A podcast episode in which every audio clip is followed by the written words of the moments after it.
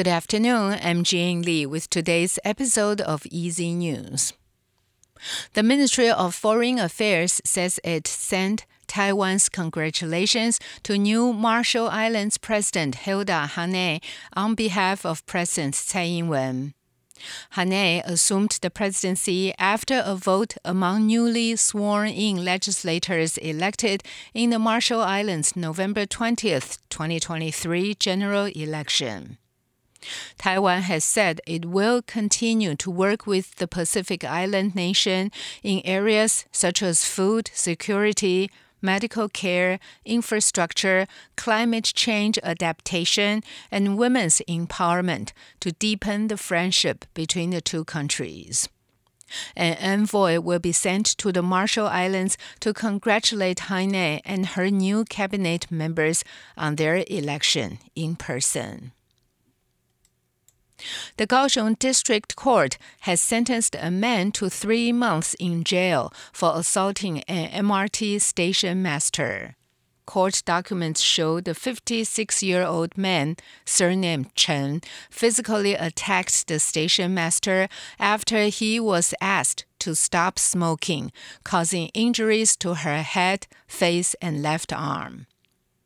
Kaohsiung Metro had argued that Chen's actions not only were disrespectful of public authorities, but also posed a threat to social order and eroded public confidence in using the MRT.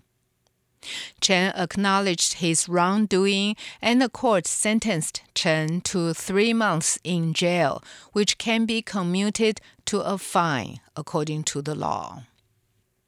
In world news, an apparent Israeli strike in the Lebanese capital of Beirut has killed Hamas' number two political leader.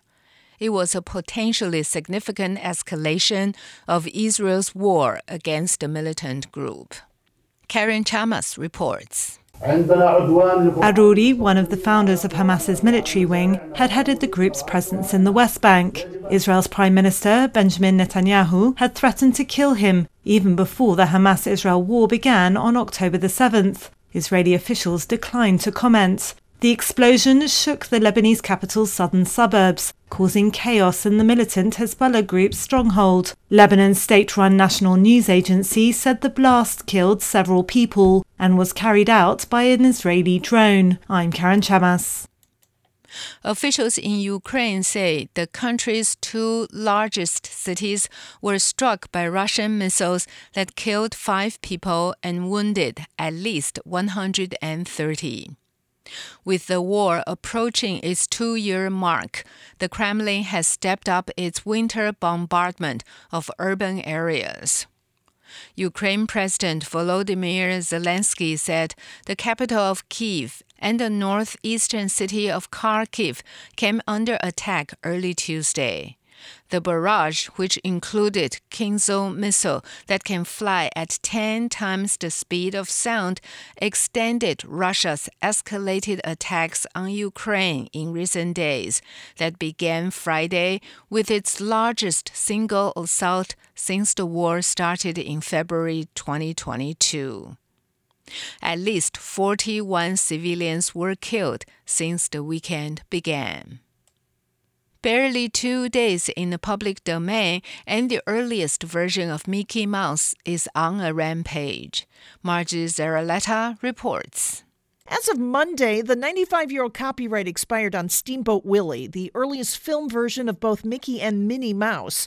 Hours later, a trailer was released for the horror movie Mickey's Mousetrap, directed by Jamie Bailey. It shows a man in a Mickey mask terrorizing young people at an arcade. Director Steven LaMorte writes on Instagram about a second, as yet untitled movie about a mischievous mouse that becomes a monstrous reality on a late night boat ride in New York. Disney says it will protect its rights rights to the modern version of Mickey. Last year, a horror movie about Winnie the Pooh was released as that character entered the public domain. I'm Archie Szaroleta. That was the ICRT news. Check in again tomorrow for our simplified version of the news uploaded every day in the afternoon. Enjoy the rest of your day. I'm Jian Lee.